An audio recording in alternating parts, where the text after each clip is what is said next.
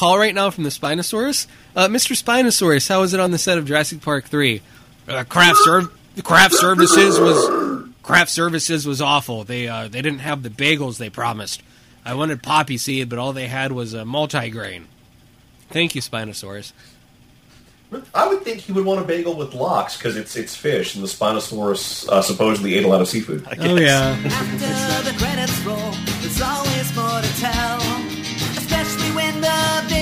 Sales are doing really well. From shock treatment to Jason X to Police Academy 6.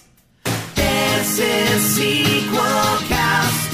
And they are unsurpassed at following a franchise until the bitter end. This is Sequel Cast. And your hosts have that I inform you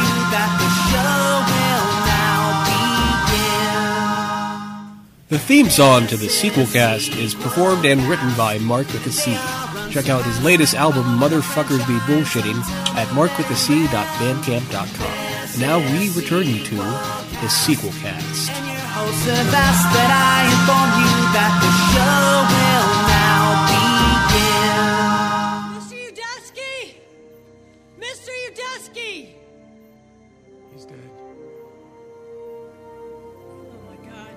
Not. No, no, no, no, he's wait, wait. Something's not right. help him.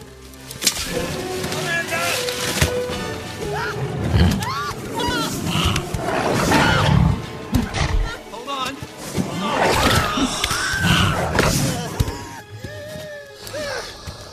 Hello and welcome to the sequel cast. The sequel cast is a show that talks about movies in a franchise, one movie at a time.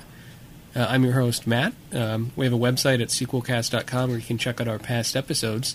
But uh, right now, we're wrapping up our look at the uh, Jurassic Park trilogy with uh, the most recent film in the series so far, Jurassic Park 3, released in uh, 2001. Uh, directed by Joe Johnston, who also directed the recent movie Captain America, as well as stuff like um, Honey, I Shrunk the Kids and um, The Rocketeer. Uh, written by Peter uh, Buchman, Alexander Payne, Jim Taylor, based on characters created by Michael Crichton. The stars Sam Neill, Laura Dern, William H. Macy, Téa Leoni, and uh, has music by Don Davis using uh, musical themes originally by John Williams. Um, this movie, uh, uh, based on Box Office Mojo, had a budget of 93 million and worldwide made 368 million. Uh, so still very, very popular. Uh, with me is Thrasher. Howdy, everybody! Orin Raptor. Yeah, no, the Raptors uh, communicating with each other is a big part of this one. Um, and Jurassic Park 3, you know, it, it came out in 2001, and The Lost World, the movie, came out in uh, 97. So that's like a four year gap. So, pretty big gap. I guess it's been about four years between each of the sequels. I mean, I, I can't say I was really aching for a Jurassic Park 3 when it came out. Um, did you get to see this in theaters, Thrasher? Sadly, sadly, I didn't. I was uh, t- 2001. I was kind of burned out. I I had been very disappointed by the Star Wars prequels released at that point, and I was I, I was pretty burned out on trilogies by that point. So when I saw the Jurassic Park 3 was coming out, I decided that I would stay away from it that summer. Although I got to say, I do applaud them for taking their time on these sequels. I like that they're not cranked out the next summer. I like that there is. I like that there's a bit of a wait. You know, had the movie come out a year later, I might have actually seen it in the theater. I might have been over my uh, over my thing. Right. Um, yeah, it that reminds me of uh, Jackie Chan came out with a uh, autobiography. I think simply called like "I Am Jackie" or something. And in it, he talks about with sequels, you have to wait a few years, otherwise they're called no goods, as he called as he calls them. Um, which I think is true. I think you can spend more time developing it, uh, get a better story, get you know work in the special effects, kind of let the audience anticipation uh, kind of grow a bit instead of slowly burning them out, coming out with a movie year after year, which they've been able to do rapid fire, literally, with things like the Saw franchise and a Paranormal Activity, And um, with the recent horror films in particular, they're really able to crank those out pretty fast. Uh, I think Scary Movie 2 like came out one year after Scary Movie 1, I believe. I I believe you're right. Yeah, so um, Those used to come out like clockwork, actually. Yeah, and there's supposed to be a Scary Movie 5 in the works, but who knows? There's, it's it's kind of like uh, Hollywood has now progressed from being a cookie cutter to being an assembly line in a sweatshop. Now, like a bit of trivia, this before we start talking about the movie. Joe Johnston, uh, who directed this, you know, was originally supposed to direct the Lost World Jurassic Park, the second one, but then Spielberg wanted to do it. Um, apparently, Steven Spielberg got close to make to directing uh, Jurassic Park three, but he wanted to do it as a co-production between Universal Studios and uh, his new film studio at the time, DreamWorks, and they weren't able to work something like that out. So Spielberg was just a, a producer on this one. They're still very much involved. Um, the script for this was rewritten as they were shooting the film. Um, apparently, the setup for the film originally had uh, Alan Grant, played by Sam Neill, and uh, and had basically all the adults on one helicopter, all the kid, like a bunch of kids on another helicopter, and they got Like split up. And they got split up, and they had to sort of find each other, and it was like a different setup and had a lot more children characters and they decided to sort of streamline, cut down the amount of characters, and simplify things. And I would say if you were to describe Jurassic Park 3 with one word, it would be streamlined. In that, compared to uh, the second one, Lost World, uh, which is very laborious, with the or I found it laborious, with a lot of characters, with a lot of plots going around. This one is like, hey, hey, hey, you know, we got these characters uh, on this island with a bunch of dinosaurs, and uh, they just got to try and survive. You don't have any corporate bad guys in this one, like um, you know whether like it's Nedry or whether it's uh, John Hammond's nephew. I think in the second film. Uh, for the most part, it's very much a man versus dinosaur kind of story. And the dinosaurs rack up a couple of victories. There are there are some notable deaths. Yeah, and um, and there's also a few scenes in this. Uh, not that I'm so familiar with the books, but I guess they took some scenes from uh, the Jurassic Park and Lost World book and have them in this film in slightly different context. So that's interesting. If you enjoyed the some of the original novels, well, that was that was one thing that I was always like. When growing up, my favorite prehistoric uh, animal was the pterodactyl, and I was always upset that in both Jurassic Park and The Lost World, I never got a, I never got to see pterodactyls doing pterodactyl things. That was the one thing missing from the prehistoric experience I felt, and that's one thing that this film ha- ha- finally has. We get to see the aviary where they were keeping the pterodons, and we get to see we get to see some real pterodactyl action. Yeah, I guess we can move on to uh, the plot for this one. In that, um, you start off, you have the the kid in the movie, Eric, and he's with his mom's boyfriend, and they're parasailing, you know, off the coast of Isla Sorna, which is the island from the second film. No, right off the bat, I, I like that. I like that the boyfriend goes on vacation, but takes the kid and not the woman he's dating. I think you know they wanted him to have kind of like a a boys' day out for the kid's birthday. Maybe let the boyfriend and her son bond a bit more. Involving But- an unsupervised trip to South America. Yeah, it is kind of weird. And uh, I'm trying to remember what it says on the parasailing trip. It's like some dumb pun. Well, I do know. I do know that uh, the- when the- when the parasail is used to to escape the pterodons, it has this big logo on it, Dinosaur. That's what I was thinking. Yeah, no, that's the same one from the beginning of the film. Yeah. So, I do you think that's an unfortunate coincidence, or are they, or are they No, billing I- it as the parasailing adventure where you get to go by the dinosaur hell island? Yeah, I think you know it's like the the Costa Rican government doesn't let you go in these Jurassic Park islands, but you can do this. Uh, apparently, parasailing off the coast is okay, and you might, you know, get a, a glimpse of a few dinosaurs here and there.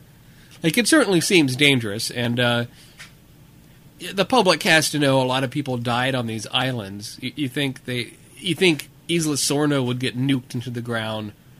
because apparently the stuff in the first the island from the first film and i don't recall what that island was called uh, you know they sort of like cleared a lot of stuff off that, that island or at least they implied it in the second film and um, but but this movie Jurassic Park 3 is filmed more in Hawaii where The Lost World, a lot of it was filmed in uh, uh, California.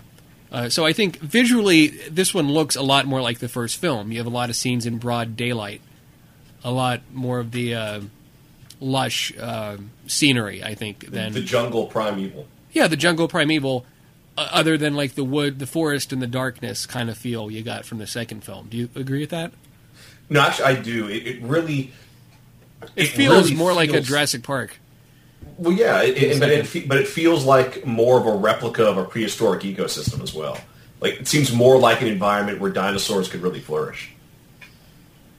Yeah, and um, I mean, so at this beginning, the the kid and the mom's boyfriend are, are parasailing, and the weather gets a bit iffy. The boat that the parasail is attached to, you know, crashes, so they have to cut free. And then you kind of you don't see the kid until like maybe an hour into the movie. Like it's something they let go for a while and kind of build up with the plot. But you go back to Alan Grant, who's talking to um, Ellie Sattler, and of course they're played by the same people in the first film, um, Sam Neill and uh, Laura Dern. And I was And- glad. I was actually glad to see them back. Yeah, no, it's nice to see her back. She's not in the film so much, and she has a kid that presumably was not with Alan Grant, but he still likes her. I guess is something that come, comes across in some of the dialogue, and it's a funny sort of take on the scene from the first film where he's telling a, a fat kid, you know, oh these these dinosaurs are really angry. This is sort of a flip side where he's telling uh, the son of this uh, woman he really cares about about the technical things about dinosaurs, but he, has a lot more of a softer touch. Um, so, I think that's interesting. You know, uh, I mean, what do you think? So, but but anyway, they they have Yeah. to arrange an expedition to go to the island to rescue their son. well, right. Well, not. Well, with William H Macy's son. Yeah, there, there's a family called the Kirbys uh, that have been divorced. It doesn't say for how long, but I think it, it comes across as fairly recently. Or the the husband is played by uh, William H Macy, Paul, and uh, the ex-wife Amanda is played by Téa Leoni, who uh, she used to be the wife of uh, David Duchovny in real life, but they've gotten uh, divorced since then. In uh, modern times, um, and yeah, they basically sort of like what John Hammond does in the first film. They give Dr. Grant an offer to go back to Jurassic Park, although it's a different island. It's the island from the second film, not the one from the first film. And that they just they really want to they they pitch it as oh we really want to go on this uh, you know family vacation. we want to sightsee. We've been all around the world, seeing the best stuff possible, and uh, so we want you to show us what's happening because you really know what goes on on these islands.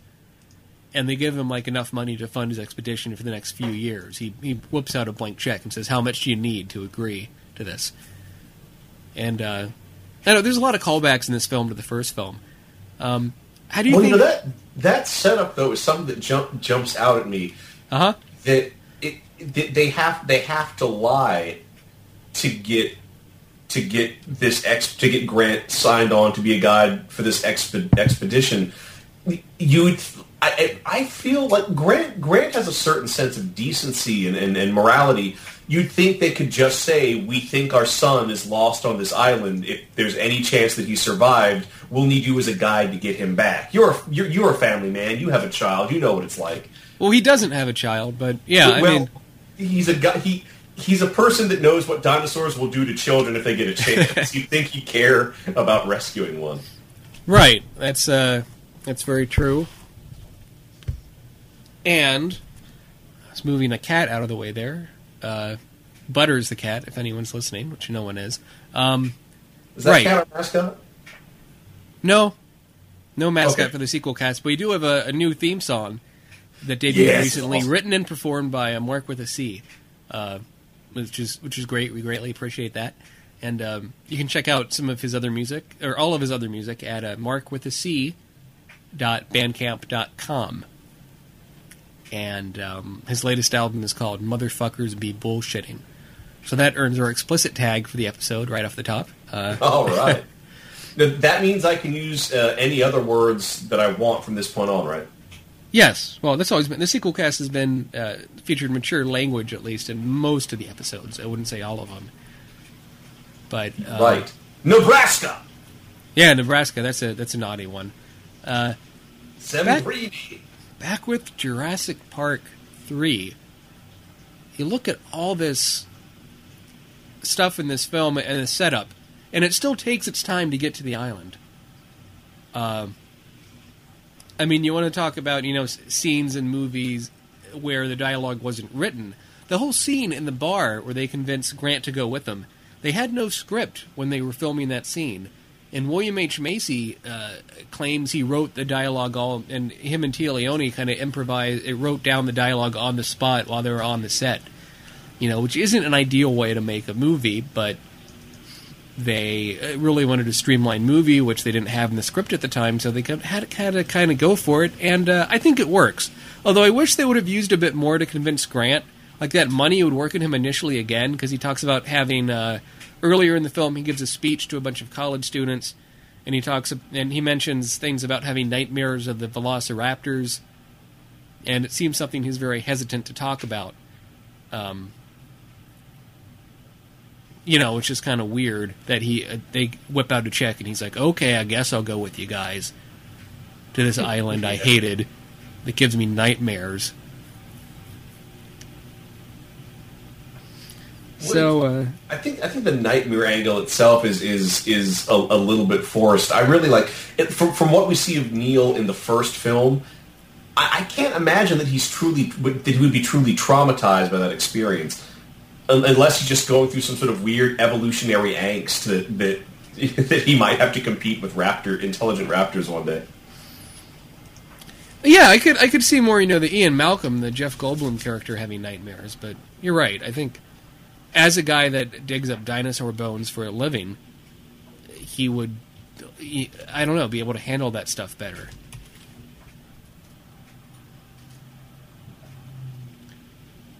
It is uh I mean, going back to Jurassic Park 3, you know, they get on this plane where it has Alan Grant, it has uh, sort of Grant's protege, Billy, who appears to be like in his 20s or 30s. He's still, I guess he's supposed to be in his 20s, like a college student, an intern or something, an assistant. Oh no! Here here's a question: Yeah. Is that that fat kid from the original Jurassic Park grown up? Uh, it could be the fat kid from the original Jurassic Park. I, I don't think it is. But, I like you know, to think. it. Yeah, you'd like to think so. Maybe he gets a bit more mature and wants to learn more about the ins and outs of uh, paleontology. And uh, not only do the Kirbys uh, take Grant and his partner Billy, or not partner, uh, business partner, uh, they also have three mercenaries kind of escorting them fly with uh, weapons and, and things, which is kind of suspicious. Now, what lie do you think they told the mercenaries to get them involved? Or did they just say, we're rescuing our son, here's cash? I think that's all they did. Is enough, you know. There's an expression: with enough money, you can get anyone to agree to anything. And uh, I think that's what, just what just what they did, and people took their word on it. Um, so, but you uh, and they're only supposed to, to, per the initial agreement, they're only supposed to fly over this uh, Isla Sorna, the the island from the second film. They weren't supposed to land, but almost immediately they get ready to land, and Grant really uh, protests. He says, "We can't land. You can't do this," and he gets knocked unconscious by uh, one of the mercenaries, and he wakes up and they've already landed. Um, I think Which that that's another thing that you know this I, they're in like a standard charter jet that apparently has no trouble landing on the beach. You'd think going to an island they'd be going they'd be going in like a plane with pontoons or something that could that could land on the water. I, I actually I honestly don't know whether that kind of jet could actually land on sand. I mean, there really there would be no way to it would be really difficult to break that plane uh, coming in. You know, it is revealed later that the uh, Kirby family doesn't have all the money that they claim they do. Ah, so they could only afford the standard jet. That's and what I'm thinking, the, uh, right. Aquatic landing jet. And they bullshit to the people, not for the actual uh, airplane they're renting for the expedition. Um, so, I mean, you have a thing where they've landed, and Sam Neill is like, or uh, Alan Grant is like, oh shit, oh shit. We're, I'm on this island. And they they do do a cute joke where they ask him, "Well, don't you know everything about this island?" He's like, "I haven't been on this island. I was on the other island." and they're like, "Oh, there's more than one island." And uh, I think that's a that's a fair point. Even though he still knows about dinosaurs, he's not completely useless. But uh, almost as soon as they land, uh, you have a running joke in the movie that I don't think really works, where Téa Leoni is shouting out the name of her son, uh, Eric, Eric, really loudly, and she even does it into a megaphone. And Sam Neill ha- or uh, Alan Grant has to repeatedly tell them to shut up, don't make the noise, that you'll attract dinosaurs that way. And and they and she will ask him why she should shut up using the megaphone. It's like Yeah. she's turning into Homer Simpson. it, it is very cartoony, true. And um, Téa Leoni, um, what do you think about her? I, I some people find her very. She tends to play very obnoxious characters in certain movies, and I think the character is written to be kind of shrill and obnoxious. Well, I don't know. I don't know about about shrill, but I mean she she came off as as a concerned mother, but at the same time she she kept drifting into the area of comic relief, and I I think they could have done better for her than that. Yeah, I mean they had to uh, introduce, you know, a kind of conflict between the the ex-wife and ex-husband, you know, and, and they have to squabble a bit and, and try to develop another plot. But I mean, this movie is not focused very much on characters. It's uh, pretty much all about the action and the search for the sun, and then how do they get off the island. In a nutshell, which I think is to the movie's favor it's so streamlined you get to see the humans interact with the dinosaurs. And what else do you want in a jurassic park film at the end of the day? Yeah. uh, so almost so soon after they land one of the mercenaries uh, what i think he like dies or something? He he doesn't Well, some mercenaries go go off into the into the woods. This this is like towards the tail end of the microphone hilarity scene. Yeah. Uh, you know the the mercenaries have the mercenaries were had gone off into the woods to do some scouting, and the mercenaries come running out of the woods. We got to get out of here. We that's right Get out of here. okay yeah And they hear a noise. They go, oh, is that a T Rex? No, it's something bigger. I don't know why Sam Neill has a Liverpool accent, but for some reason when I impersonate him, he does.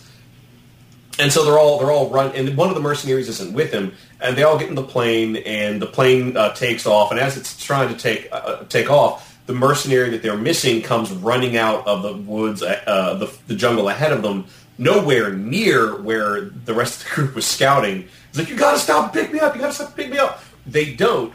The plane, uh, the plane starts taking off, and then bursting out of the jungle is the real star of the movie, who eats the mercenary, and that would be the Spinosaurus. Right. You know, they were making a dinosaur in this one that was bigger and badder than the T Rex. I mean, pretty soon uh, in the film, you get a scene where the Spinosaurus kills two Tyrannosaurus Rexes. Well, that was that was one thing that, that I remember about the marketing for this movie. So much of the marketing was about we found a dinosaur more kick-ass than the T-Rex. Get ready to have your mind blown. Like that was I remember that in the ads. I remember that being a big deal in the in, in the toys. They were and, and admittedly, you know, I guess you know you you've used the T Rex twice now. I can understand the, the, the impulse to, to do to do another one or to, to come you know to use a new dinosaur. And I, guess- I suppose they did choose a, a, a pretty good one, but it's sort of like w- w- when you have a predator that weighs several tons. It's really difficult to make the case that one is more badass than the other. They're both they're just they're both walls of teeth. Yeah, they decided to introduce another dinosaur and make it different. Like, I never heard of a Spinosaurus before this movie, but apparently it was an actual type of dinosaur. Yes, it was discovered uh, in uh, the first remains were discovered, I believe, in 1912. Okay. Uh, it just you know, it, but it's you know not too many. To the best of my knowledge, anyway, not too many skeletons uh, or fossils. I should say fossils have been have been found. So it, it is a bit obscure. I mean, T Rex is the dinosaur that gets all the name recognition and all Oh, the sure. play. Yeah. But but the Spinosaurus is still probably pretty badass in its own way. I mean, you know, the Although face of it is a bit like a crocodile or an alligator. It has the yeah, elongated. a giant crocodile, a giant crocodile that can walk on two legs. It has these giant uh, sort of spikes coming out of its vertebrae. uh, which in the film they depict as being part of this big fin. Although there's still debate about what those what those spikes are actually for. I think the Spinosaurus looks okay. I think it looks a little bit silly. I don't think it quite. Well, you know, But it's so difficult. Like, I mean, as a kid, I grew up with, uh, you know, reading all these dinosaur books and watching, reading Rainbow episodes about dinosaurs and all these things. So I'm familiar with, like, the T Rex, the Brontosaurus, which I guess now is a Brachiosaur or called something else. But, um, also maybe because it's not, I don't have the nostalgia for Spinosaurus, I guess, as for some of the other dinosaurs. Well, you know, you know what I think it is uh, is that even though this is a this what was a real organism, it looks like a made up hybrid. It looks like somebody took a T Rex body, put a gator's head on it, and uh, uh, and a big old fin to make it look taller and more terrifying. It looks like something that would be in a Roger Corman sci-fi channel movie. You know, it, it looks It does, looks yeah. like Crocodilosaurigon uh, or something but no, it's an actual beast. But that that doesn't necessarily the audience doesn't necessarily immediately know that because it looks like something made up. Every every now and then, the life process will throw an improbable looking creature at you. It's amazing.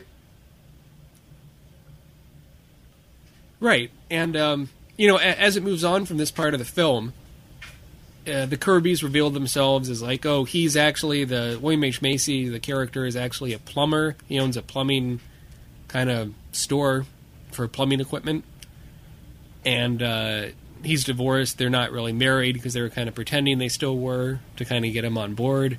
But they're saying we got to search for their son.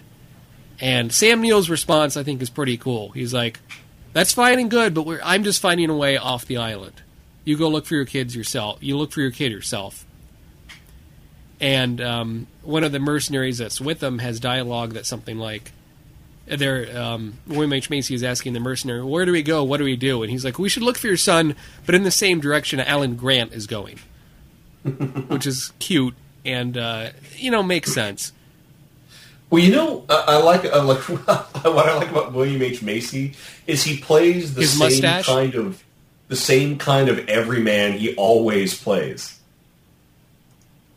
Yeah, it's not the kind of character you'd usually see in a summer blockbuster. You don't see a mustachioed uh, plumber, I guess, unless you're watching Super Mario Brothers or something. Ooh, now what if he played Mario? He could, or, or actually, he could do a credible Luigi. He's got the body for it. Well, you know, speaking of that Super Mario Brothers movie, which is too bad that doesn't have a sequel, but we talked about that on an older um, sequel cast special episode. Oh yeah, the one shot non sequel. the one shot non sequel might have been the first or the second one of those we did uh, over at uh, sequelcast.com or on iTunes. You look up Sequelcast, you can check those out. Uh, one of the people they considered casting as Mario uh, was Dustin Hoffman or Tom Hanks, which I kills me. that. Those are such bizarre uh, choices. Yeah, that was sequel cast special number two. Number two, very good. But uh, yeah, back to Jurassic Park three. Uh, yeah, no, William H Macy. I, I haven't seen all the movies he's done, and he's been in tons. But he he's a really good actor. You know, he does a really solid performance, and there's a real uh, earnestness to everything he does, and he's much better, I think, in this role than he should be. He doesn't have a lot to work with, but um, you know, you don't get to see schlubby middle-aged guys in these movies, really. So that, that's kind of fun to see a sort of different character that's not an expert about anything. Well, you, you get a really good everyman out of him, and that, mm-hmm. that's something that you you so often you don't see too many credible everymen in film. William H Macy is one of the few people who pulls that off consistently. Right. Even when he's being chased by the Spinosaurus. Even when he's being chased by the Spinosaurus. Um, so I mentioned before, there's themes in this movie that remind me of the first one. You get a scene where they run across an abandoned InGen uh, laboratory, which recalls things from the first movie, where it's like an abandoned uh, place, uh, an abandoned sort of hatchery for the eggs, which looks purposely just like the one in the first film, where they look at the baby raptors and stuff. But this All the buildings could have been prefab, for all we know, to save on cost. Right, even though it's a different island. But uh, you see these kind of like broken eggs on display. you see uh, in a scene that reminds me a bit of one in Alien Resurrection, sort of these test tubes with these um, failed dinosaur fetuses in progress. And there's a Oh, nice yeah. there's a nice little scare where uh, Amanda Kirby, Tina Leoni's character, is kind of looking at all these with the curiosity, and one of these uh, test tubes has a real lifelike looking raptor, and she gets really close to it, and it turns out there's actually a raptor on the opposite end of the of this uh, giant test tube thing that jumps out and tries to get her. And uh, that was a pretty good scare. what do you think about the raptors in this film? They look a little bit different, don't they? Yeah, I like I like that they I like that they gave the Raptors more personality in their design. Mm-hmm. I like that you get some some variation in. They, they look more like they look more than just like a, a big lizard. They have they have some neat sort of coloring effects on their hide. Some of them have those like little sort of pre feather quills, which which some type of raptors may very well have had uh, in that sort of transitionary period between uh, dinosaurs and avians. Yeah, and a big um, part for the redesign is with um, research pa- paleontologists did at the time. They said, "Oh, the raptors would have looked a bit different than how they looked in the first few films," so they incorporated that in. And I agree. I think the color is really nice. It makes the raptors pop a bit more. And uh, yet they still look like raptors. You can still tell what they are. It's not a massive redesign. It's sort of a minor touch-up. And uh, as they escape from the uh, InGen lab, you kind of get a scene where Alan Grant is kind of separated from him. He's kind of surrounded by a bunch of raptors. All of a sudden, these gas grenades go off, and uh, someone dressed up in camouflage kind of huddles him away into a secret uh, in a secret camp. And it turns out this is actually Eric, the son of uh, the Paul and Amanda Kirby and he's been living uh, for something like six weeks in uh, by himself on Jurassic Park, just surviving, collecting things like Tyrannosaurus Rex urine. Uh, for some reason. Well, he uses it to like as a, as a scent. If other animals smell this T Rex urine, they won't stay stay near him. Apparently, there's a lot of you know like dehydrated food and stuff stored in the InGen laboratories and buildings scattered down the island. Like he's made quite a little fort for himself in there, and he, he helps nurse Alan Grant back to health. And of course, Eric has heard of Alan Grant and knows who he is. And um, although there's a weird bit of dialogue where they talk about uh, Alan is wondering, oh, did InGen leave uh, weapons behind? And Eric's like, no, there's no weapons except for these gas grenades, and I just used the last one. And I was like, I think that's doubtful. Even if this uh, Isla Sorna, the island B of Jurassic Park, wasn't the main island, you think InGen, while it was in production, would have had a weapons storage place somewhere. Well, that yeah, I guess I think because they they left all this food, survival equipment, and biomedical super technology behind, but they took all the guns. That does seem weird. You think you'd think that there'd be like a few extra flares or or like stun guns or net launchers or, or something, or even stuff that he could have improvised some weapons out of. Yeah, I think it's something where they uh, they just have to kind of up the stakes and make the characters feel like they're in danger. Although you never really do. I mean, you these Jurassic Park movies don't really have depressing, dark endings where characters are dying constantly. But uh, the movie, if nothing else, keeps the plot moving along because within uh, not much time, Eric gets reunited with his family. And uh, in it, you have a weird comic relief scene that doesn't quite work, where the uh, his father, uh, Paul, uh, played by William H Macy, of course, had a huge satellite phone with them on the island. But at some point, the Spinosaurus ate the satellite phone. So you hear the ringtone, but you don't hear the Spinosaurus stomping around. And they kind of build suspense off of that, which doesn't quite. It, it kind of works, but it's very silly at the same time. It's like, well, wouldn't you hear this several ton uh, this very heavy, huge dinosaur stomping around over the sound of a, a cell phone ring buried within his many stomachs. Yeah, like it's constantly like whenever you see it on screen, it's constantly stomping and constantly you know, uh, howling. Uh-huh. But it doesn't when it's not on camera. Um, but the, but that satellite phone, he bought a high quality satellite phone. Not only can it function perfectly well while inside the stomach of a dinosaur, it has a ringtone so loud you can hear it when it's in the stomach of the dinosaur.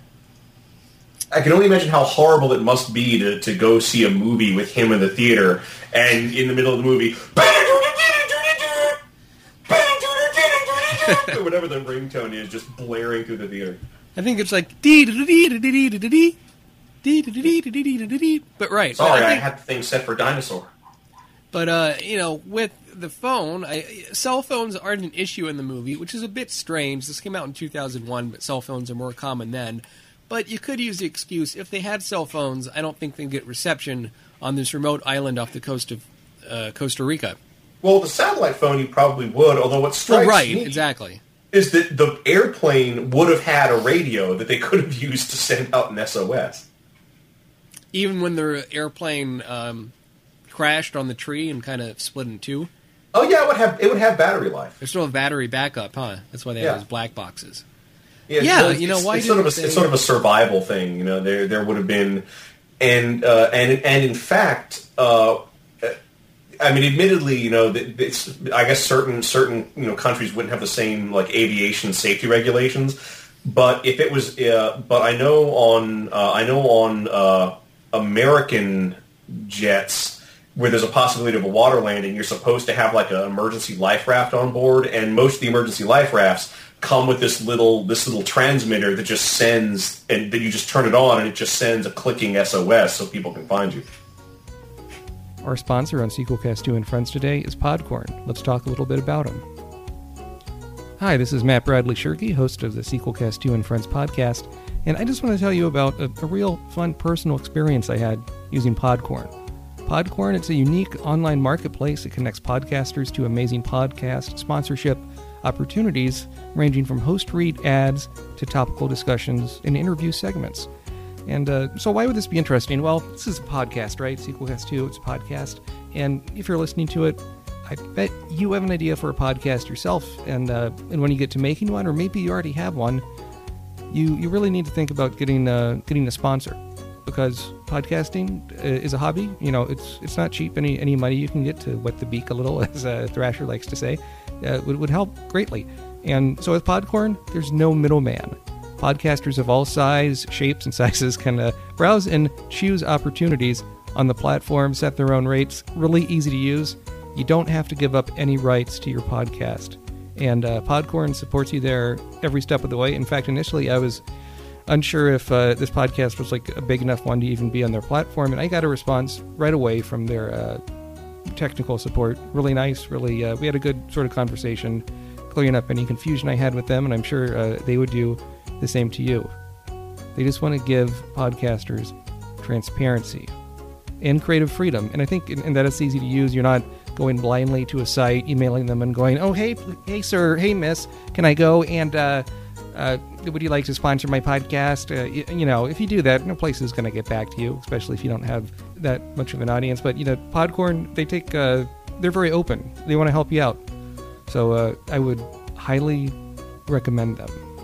So you can click the link in the show notes to sign up to Podcorn and start browsing sponsorship opportunities for your podcast today. Thanks, and uh, now we go back to our show. But they didn't think about that. Like you think you think at least one of the mercenaries would go, "Wait a minute, the radio." Yeah, I don't know. They just sort of got to keep things moving. They found the kid. Now they got to find a way uh, off an island. Um, early in the film, something we forgot to talk about is they ran across a bunch of raptor eggs, and it turns out Alan Grant's uh, protege Billy stole some raptor eggs in his backpack and is going to sell them to some third party that's going to give him a bunch of money. And you think Alan Grant would destroy the eggs or f- try to be active about it, but instead he's kind of like a, a wimp and is like, "You're no worse than the people that made this island." So he just sort of scolds them, but he doesn't do anything with the eggs in the guy's backpack. But Yeah, in the mean, think- in the meantime, because they have these uh, raptor eggs in the backpack, the dinosaurs are more attracted to them. They can smell the eggs. Well, about about the eggs, like out, like like Grant, I, I don't buy him just leaving the eggs in the backpack. Like at the at the most, he could smash them uh, or eat them. Uh, not that I think he'd do that. I think I, I think he'd be like. I think he would feel weirded out uh, eat, eat, killing a din- killing or eating a, a dinosaur. Um, but at the same time, he could have just taken them out of the backpack and left them.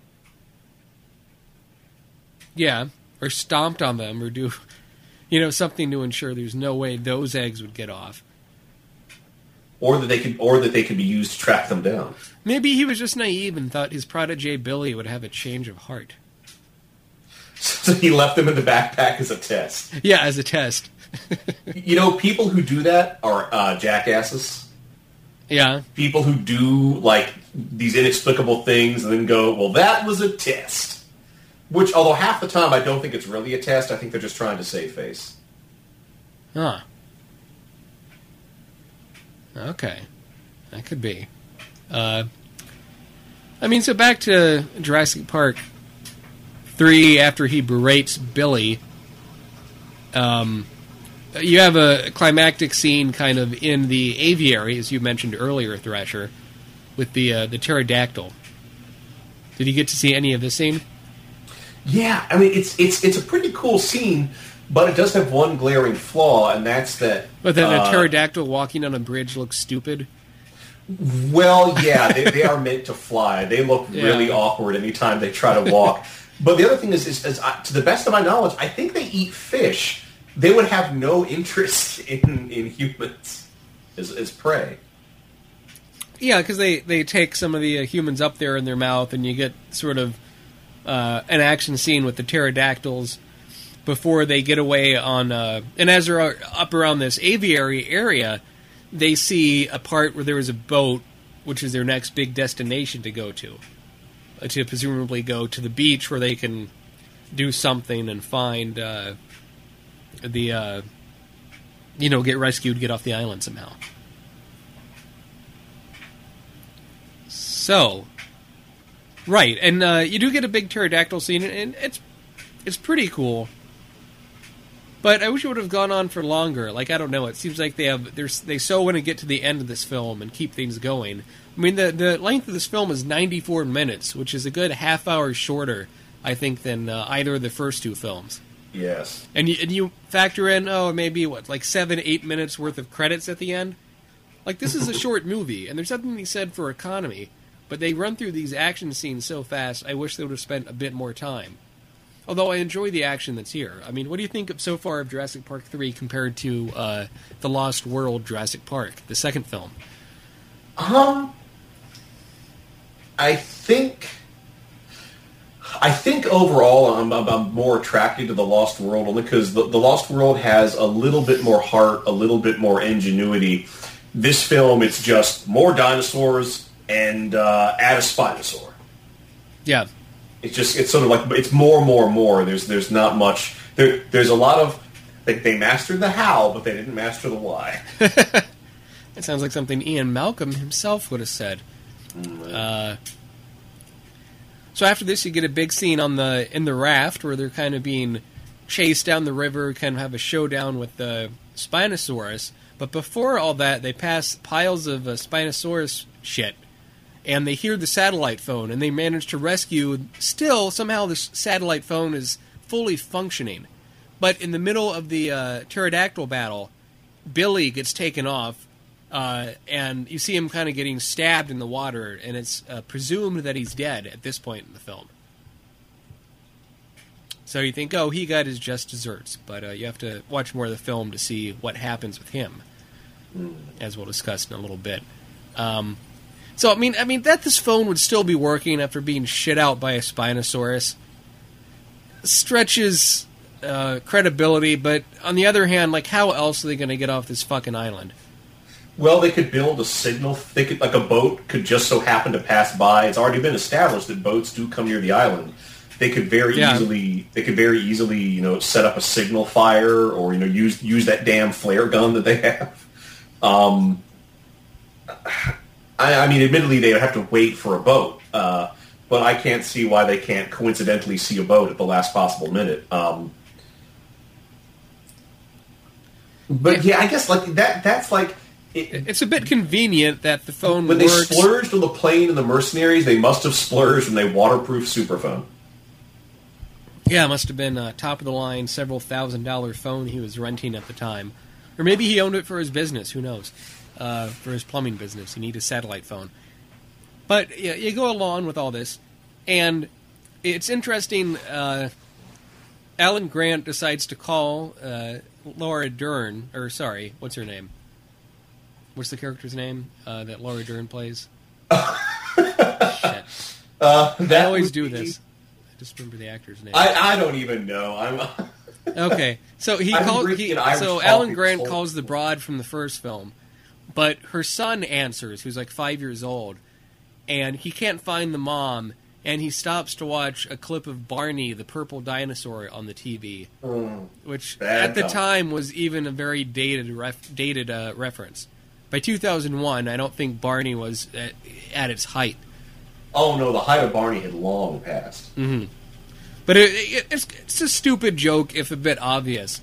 But what's funny is he makes the call, and um, you know Laura Dern doesn't get to the phone in time, and then she asks, "Who are you talking to?" And he st- the the little kid starts making dinosaur noises, and she's able to put the pieces together. And uh, we'll talk about the climax of the film when we get there. But um, that, that's one of the least satisfying things about this film. Um, so the face-off against the Spinosaurus. Uh, what did you think about that, Thrasher? Um, it was. It was actually like I love the idea of, of the, the use of the lake and the and the people trapped in the cages. I thought that was, I thought that was great. But I didn't like the lighting. You know, after after seeing so much well lit dinosaur action, having that climax in, in, in like a storm where all the colors and, and everything get washed out, it's it seemed really disappointing. It almost seemed like a. Uh, oh, using a vibrator. Um, you know, I put my vibrator away for this show. Why don't I call the other ones? That was my uh, dryer in the background. We have a a huge pile of laundry, and this happened. The Sequelcast uh, studios in Portland, Oregon, happens to be in the same room as a laundry machine. Uh, washer. Why did I say laundry machine? Washer and dryer. Christ. No, that's okay. I call it a clothes washing machine, Okay. Um, and I call the dishwasher a dishwashing machine. very good. Mhm. Uh, so what I are you- also call the computer the horseless abacus. horseless abacus. Uh, that's But what I call my calculator. But right, I, I agree. I think you know, for all the faults I felt uh, the Lost World, Jurassic Park, uh, the second film, Jurassic Park Two had. The lighting was very interesting and very nuanced, and I, I agree that this sort of climactic scene with the Spinosaurus looks really murky and muddy, and it doesn't help. You have a lot of close-ups with uh, kind of a shaky camera, sort of muddling what's going on. Although when Alan Grant shoots the flare, that causes a big fire over oil that spilled from the boat. Like that that's kind of a neat visual, but it's not it's not quite as satisfying. Like I don't know what I was expecting, but Yeah, like I kind of like I'd almost want to see the spine. The Spinosaurus has been so menacing at that point. I would kind of want to see the Spinosaur go down in flames, like literally just you know burst into flames. But the other thing is that the Spinosaur's done a really good job of being tough. I talk about him like he's an actor. Spinosaur uh, was doing a very good job being tough and and threatening. But in oh, wait, what's this? We get we have a call right now from the Spinosaurus. Uh, Mr. Spinosaurus, how was it on the set of Jurassic Park three? Uh, craft serv- craft services was craft services was awful. They uh, they didn't have the bagels they promised. I wanted poppy seed, but all they had was a multigrain. Thank you, Spinosaurus. I would think he would want a bagel with lox because it's it's fish, and the Spinosaurus uh, supposedly ate a lot of seafood. Uh, that would have been a better joke, but uh, you weren't making it. I was, so it had to be um, sad. Yeah, I thought you were segueing for me. And I had no. No, that's what you know. The Sequelcast is is about uh, is about nothing but lack of preparation. So, What's that, Um, Slimer?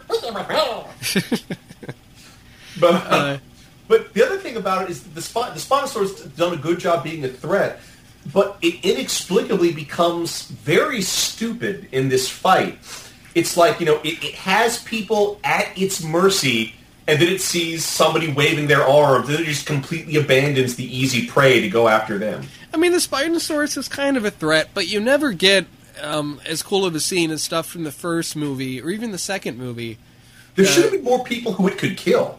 Yes, people you care about too. I think uh, this movie is so concerned with being uh, fast and efficient, and I, I enjoyed that about Jurassic Park three. I personally prefer this to uh, the second film. Um, uh, still, it has the problem with the second film when people die, you don't really care. Even the fucking lawyer in the first film, you kind of got to know a bit as a character, and it was a bit of a payoff when he gets crunched on. Yeah, the audience cheered when I saw it in the theaters. Oh yeah, I think people Yeah. laughed when I saw it. I don't. Uh, I don't have that as good of a memory as you, I suppose. But uh, yeah, I don't know. Uh, but with uh, Jurassic Park three, you know, the Spinosaurus, they try to make it bigger than the T Rex, but I don't think I don't think it's better. It's a bigger monster. Uh, I guess I'm glad they picked a different dinosaur. If they would have done a T Rex as the big bad, so to speak, the third time around, that would have been a bit tired. Uh, I think the Raptors somehow managed to hold things up pretty well, and it's a pretty neat climax uh, you have in the film with the Raptors, where the eggs are still in the backpack, and uh, they uh, pick up something from earlier in the film when Billy. The eggs inexplicably haven't been crushed. Yeah, they haven't been crushed. I mean, that's weird.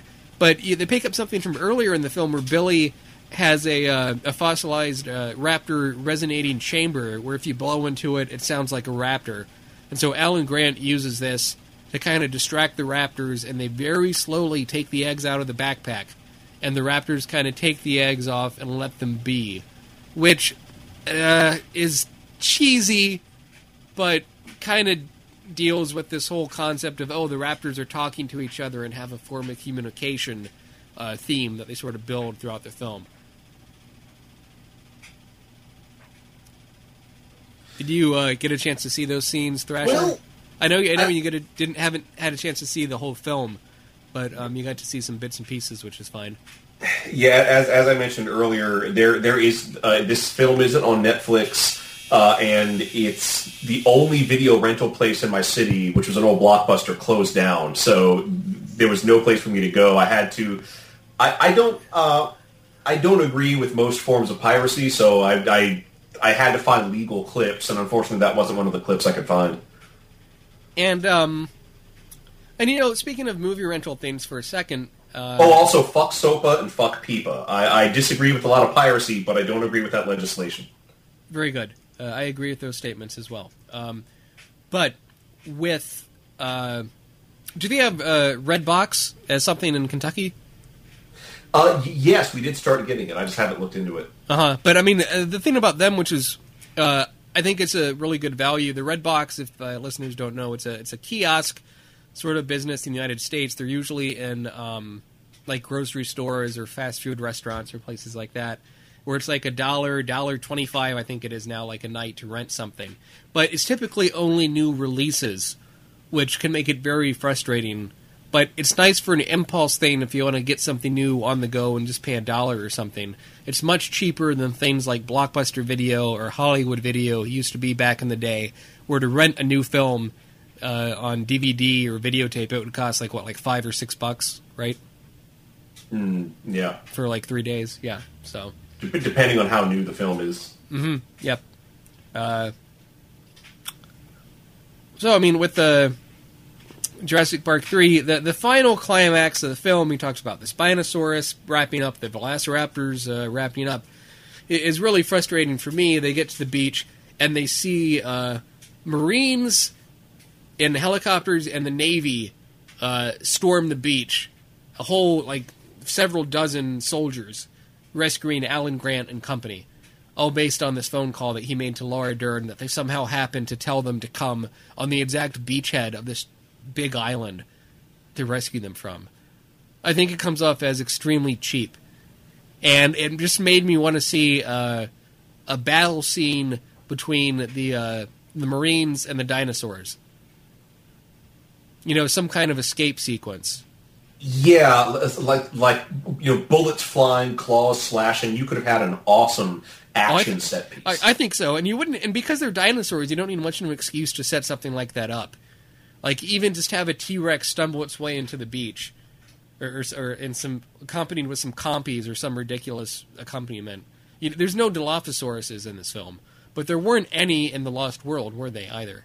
No, no, they, they were That's too bad. relegated to the first film. The Yeah. rap, the Raptors were the breakout stars, so it was only the Raptor and the T Rex that got much play later on. Right. Uh, I like the Dilos- the Dilophosaurus. I'm not saying that right. Dilophosaurus. Dilophosaurus. Thank you. Uh, this the spitting the acid stuff. Uh, Venom. venom. Yes. The the black tar looking venom. They could have done something with that in the sequels, but they never did for whatever reason. Uh, so yeah, this the, the military comes and it's we're all rescued, and they all go off in a helicopter, and in the distance you see uh, pterodactyls kind of flying away back towards. I'm going to repeat that after this fucking beeping. Okay. Uh, so the Marines rescue them. They all go off in the helicopters, and you uh, uh, you hear a version of the Jurassic Park theme with kind of a human choir in the background backing it up, and Not a dinosaur choir. not a dinosaur choir, of course not, and a uh, the pterodactyls go back to the Jurassic Park island and fly into the clouds as the movie ends. It's not a very satisfying ending. At the very least, if they didn't want to do a budget and have the military fight, the U.S. military fight the dinosaurs, uh, they could have at least had Laura Dern on the fucking helicopter welcome Alan Grant, and they hug or something. Like that would have been something satisfying uh, for fans of the franchise. But it just kind of ends on a on a limp note. Um, so, uh, overall, what do you think about Jurassic Park three, Thrasher, from what you got to watch of it? Well, I get, yeah, as, I- as I said, my statements are qualified by having not seen the entirety of the film, but uh, it's like I I, li- I liked a lot of the action, but overall, I got the impression that it was a hollow experience. Uh, yeah, you know, it's a film. I, I think I uh, I enjoyed it a lot more than I thought I would. Uh, the pacing, I think, is much better than in uh, either of the first. Oh, God yeah. damn it! The pacing is much better in this film than in either of the first two Jurassic Park films. Uh, you know, I'm trying to look in stuff about the video games.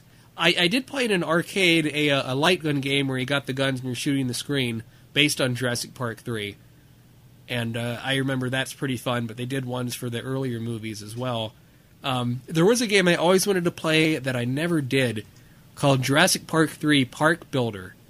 Uh, that was sort of a Sim Oh. City take on Jurassic Park for the Game Boy Advance. Oh no, that's a cool idea.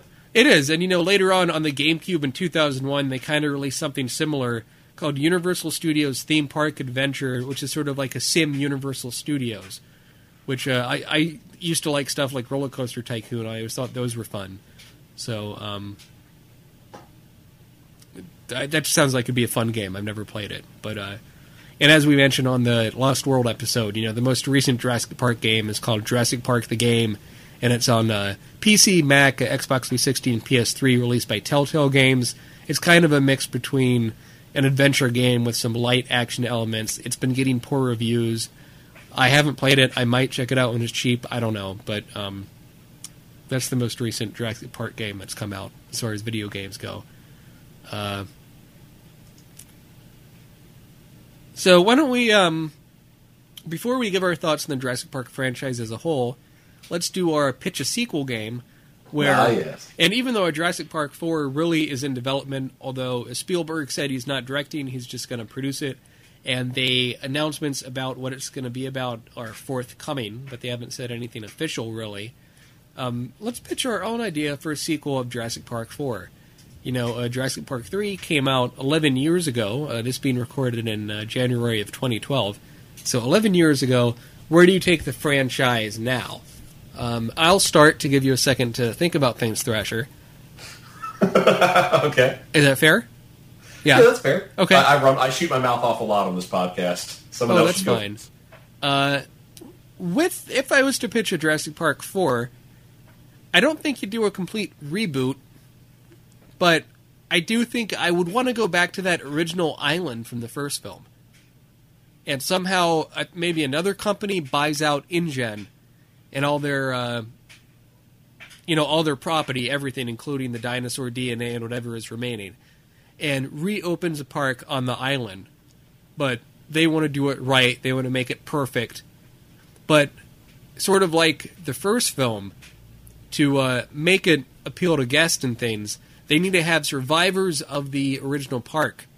That is, you know, Laura Dern, Jeff Goldblum, and uh, Sam Neill, uh, all those actors coming back to give their approval to the new and improved Jurassic Park, saying, "Hey, this is bad before, but these new guys that own InGen, they know what they're doing." And of course, things go wrong again. So that way, although it's not a remake, you're going back to a familiar territory, but kind of doing a new spin on it. I guess that's not a great idea now that I verbalized it, but uh, that's what I could come up with. Uh, Thrasher. Well, I I would uh, take the idea that the Raptors are intelligent to the to the extreme, where uh, between Jurassic Park three and four, the Raptors have built a functioning civilization, have reverse engineered some of the InGen technology left on the island, and have now started building have domesticated other dinosaurs and have now started building boats with which they are going to start to, to colonize other islands uh, and and create their own their own little raptor empire uh, in that part of the world, and possibly the whole world if they get away with it. Uh, and so uh, in in this one, uh, when it's discovered that there are intelligent raptors colonizing uh, colonizing islands, there's kind of two forces. There there's an international military force that, that's being sent in to wipe the wipe the raptors out. And then there's another group of well-meaning paleontologist types who are going down there to try to reach some sort of understanding with the raptors and hopefully avoid any kind of uh, massive uh, conflict. But of course, we do get to see a lot of conflict, including raptors riding spinosaurs, uh, which are now armor plated because the raptors have learned how to forge, how to work metal.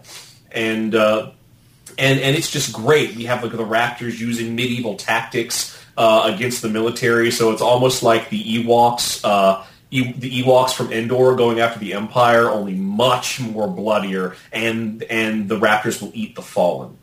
Now, Uh, with, and with ends- the Raptors in your pitch, they Pardon? wouldn't speak with the Raptors in your pitch. They wouldn't speak English, would they? Would there be subtitles or anything? Uh, there there would there would be a raptor. Uh, well, uh, they would speak, and you would hear them like chirping and growling and clearly Uh-huh. using an articulated speech.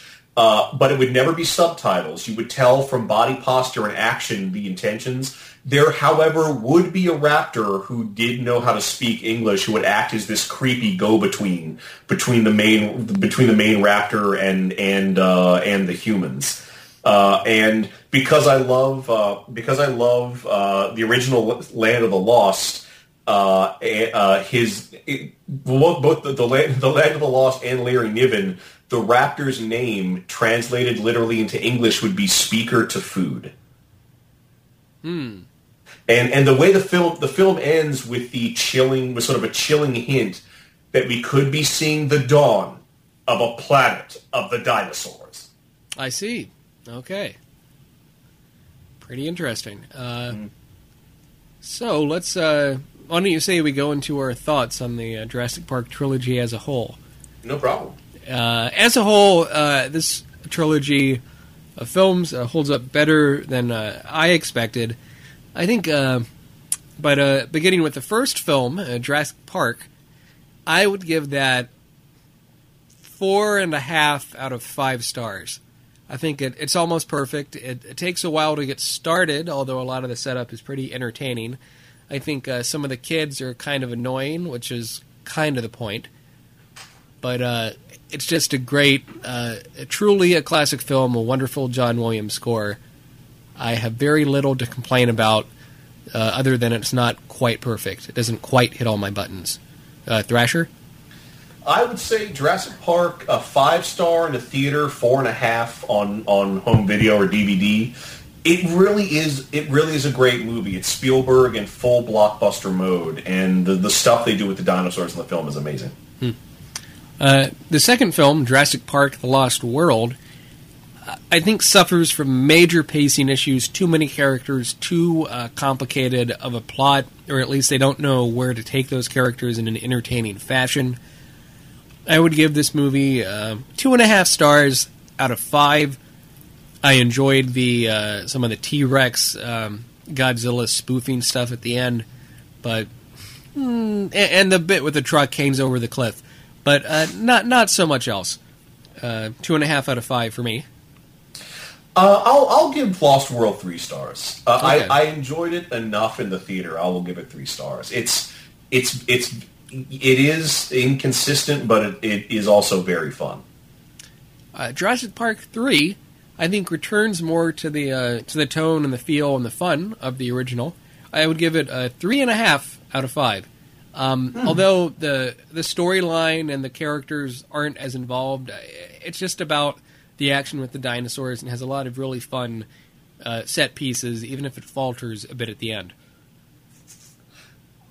Uh, fr- fr- from what I've seen, I would give it uh, maybe two and three quarters. Okay, fair enough.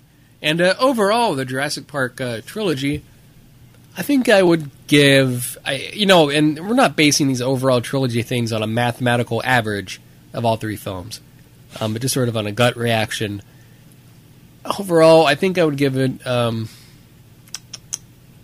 I, I'd say like you know like a, a three and a half out of five stars. I don't think it's the best trilogy out there. I think it's better than a lot of other stuff. Uh, certainly, there's not much you can compare it to except for the Roger Corman uh, Carnosaur quadrilogy. Yeah, I guess overall as a trilogy, I'd say I'd give it a three, only because it was never meant to be a trilogy. Trilogy, it just sort of happened that way. Right. And e- each sequel feels a, a bit more tacked on than the last, and that, that really does drag the whole body of work down. I would I would probably you know s- stick stick with the original for a good movie and just see the rest for fun once. I uh, yeah, no, I think that's fair. So, I mean, with uh, so we've wrapped up Jurassic Park here in the Sequelcast, and uh, the next few weeks we're going to be covering the uh, trilogy, uh, an animated trilogy. We haven't done animation on the Sequelcast since the uh, very loose uh, animated Lord of the Rings trilogy we did back in the might have been episode like ten through twelve or something. I don't know. You can look on the website sequelcast.com or uh, you can also learn more about Sequelcast if you go to Facebook, look up Sequelcast. We got a page on there with a lot of links to movie trailers and episodes and things. And uh, we got a blog over at sequelcast.blogspot.com where uh, Thrasher and I write about various films, not necessarily films that we talk about on the show. And um, if you go to Stitcher.com, that's S T I T C H E R.com slash sequelcast, you can uh, download the uh, Stitcher app for your phone or uh, you know load it up on your uh, desktop computer. And what Stitcher is is it's an app for your iPhone or Android phone or BlackBerry or, or even your computer what have you, where you can listen to a lot of your favorite podcasts streaming. So instead of waiting for so much time to download an episode before you go to work or whatever, you can just stream it live right there on your phone or iPod Touch or whatever. And it's just a really convenient way to uh, listen to the Sequelcast. And if you uh, sign up with the Stitcher at stitcher.com slash sequelcast, you have the chance to uh, possibly win a hundred US dollars. So there you go. Listen to us on Stitcher. And uh, uh, I'll give a shout out again to uh, Marc with the C, who wrote and produced our new theme song. Uh, his website is at Marc with the C. That's M A R C W I T H A C. Uh, dot bandcamp dot com is where you can find his music, or if you just go to markwiththec.com, you can find out more about him there as well. He happened to be a guest in our uh, shock treatment episode. Uh, the a one fantastic about, episode. Exactly, uh, the one about the sequel to Rocky Horror Picture Show. Um, but yeah, so we'll be c- going back to animation, and what is it that we'll be covering, Thrasher? We will be covering, and uh, there actually probably are uh, a lot of people who don't know this is a trilogy. We will be covering the Disney Aladdin trilogy. Right, and uh, you know, two of those of which was direct to video. The first of which, uh, Aladdin: Return of Jafar, or Revenge of Jafar, I guess is what it's called, um, was the first direct to video sequel Disney ever did, and they've done several since then, but that one was the first. They've done too many since then. Uh, We'll save that for later. Yeah, no, I think that's fair. And um, and there's also an Aladdin TV show we might touch on a little bit. I've never seen that before, but it was a cartoon. I've actually seen quite a, a lot of it. It was it was a surprisingly good show. The, the the characters translated very well to a half hour adventure format. And uh, among some of the things we'll be talking about about those uh, the Aladdin animated trilogy is things like is the loss of Robin Williams in the second film such a big deal, where Dan Castellaneta Castellaneta is that how you pronounce it, Thrasher? Yep, Castellaneta, voice Cast- of Homer Simpson. Yeah, the voice of Homer Simpson. Yes, uh, you know, replaces Robin Williams in the second film, and also as the as uh, the genie in the uh, Animated series. animated series. Thank you. You know how that affects things. Um, there's a history of censorship with parts of the first Aladdin uh, film. This is going to be a real meaty series of films for us to for us to chomp down on with our massive uh, raptor teeth. Oh, I've given too much away. Right. Um, I guess too, as we wrap up wrap up uh, Jurassic Park, do you have any last thing you want to add, Thrasher? Uh, going over, I think I've said just about um, uh, just about everything I, I care to say about this trilogy. I can only hope that we get because because even even then CGI continues to improve. I can only hope that at some point in the future we get a dinosaur movie as amazing as Jurassic Park. I don't care whether it's based on the Dinotopia books. I don't care whether it's it's something completely original. But I would love to see. But actually, well, actually, more importantly, I would love to see a dinosaur film where the dinosaurs were portrayed very, very accurately. Jurassic Park did take a lot of liberties with the way the dinosaurs were portrayed, and they were all to make the film sort of more exciting, more action adventure but I would love to, to see a film that cleaves as close as possible to paleontology and dinosaurs as as we know them today, so the best information we have. I think that would be truly amazing. You know, talking about dinosaurs reminds me of a movie I haven't seen since it came out in the theaters. It was a uh, a Disney CG cartoon simply called Dinosaur, Oh yeah. where um, the beginning it came out in 2000. The beginning is pretty interesting, where you have no dialogue at all with dinosaurs uh, facing these meteorites coming towards them. And after a very interesting beginning, it sort of transitions to the typical all all the dinosaurs talk and have different voices, and they were trying to get away from the evil uh, bad guy. It, it becomes a very standard cartoon pretty quickly. I felt. Yeah, that was that was a real failing, especially since the trailer, the trailer for that movie is a, is a true work of art. It tells a complete story, and it and the dinosaurs look amazing. Like when, when I the trailer makes you think that you're going to see a drama all about dinosaurs with no dialogue whatsoever, which I would love to see. But instead, we got the love monkey. Yeah. I guess uh, thinking about dinosaurs too, the other thing that comes to mind is the uh, Land Before Time, which was a cartoon uh, originally directed by Don Bluth. Which had lots of non-Don Bluth directed sequels. Apparently, 13 sequels altogether. Uh, and I, uh, I will say this right now: we are not going to cover 13 Land Before Time movies ever on the Sequelcast. They're not. The sequels aren't good. Um, for shits and giggles, I could read off the titles of all those sequels. You know, yes, please. to, to, to sign us off on Jurassic Park. So here is, along with the release dates, uh, and, and Land Before Time. I- had a uh, the same girlfriend throughout uh, most, uh, at least half of high school, I guess, the latter half, and she loved dinosaurs and was big into Land Before Time, and uh, she had most of these movies on videotape. And I asked her, "Why do you keep on getting these? These aren't any good." And she's like, "Well, I know, but I'm just uh, I feel loyal as a fan to the series." So here we go. I'm going to read off the Land Before Time titles. Uh, Land Before Time came out in 1988. Six years later, you had Land Before Time 2, The Great Valley Adventure, followed in uh, 95 by Land Before Time 3, The Time of the Great Giving. that sounds like a holiday special. It does. Uh, in 1996, you get the Land Before Time Journey Through the Mist. 97 brings you Land Before Time 5, The Mysterious Island. No relation to the H.G. Wells novel. Nope. Uh, 98 comes out with Land Before Time 6, The Secret of Saurus Rock. Uh, they take a two year break uh, to come out with Land Before Time 7, The Stone of Cold Fire. That's which I presume is about radiation sickness. uh, maybe, I have no idea. 2001, Land Before Time 8, Big Freeze. which you think would kill them all off, but there's still more to come. Yeah, There's still, yeah, there's still a bit more to come. 2002, Land Before Time 9, Journey to Big Water. So from Big Freeze to Big Water, did they melt the Big Freeze to create Big Water? Well, they were already at that valley. Like, I did the valley get fucked up, and then they had to go to the ocean?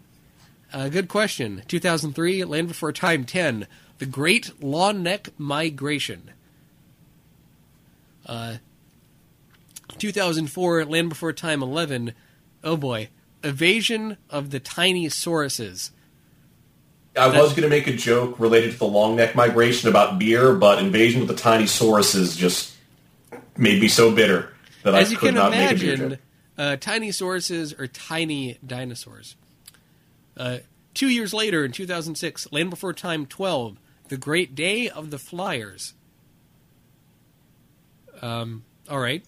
And uh, the most recent one to date, Land Before Time 13, The Wisdom of Friends. Oh my god, I'm looking at the cover for that one. Ugh. Jeez. Yeah, they, they, they've aba- like two characters we don't give a shit about. Oh, and Littlefoot's there. Oh my goodness.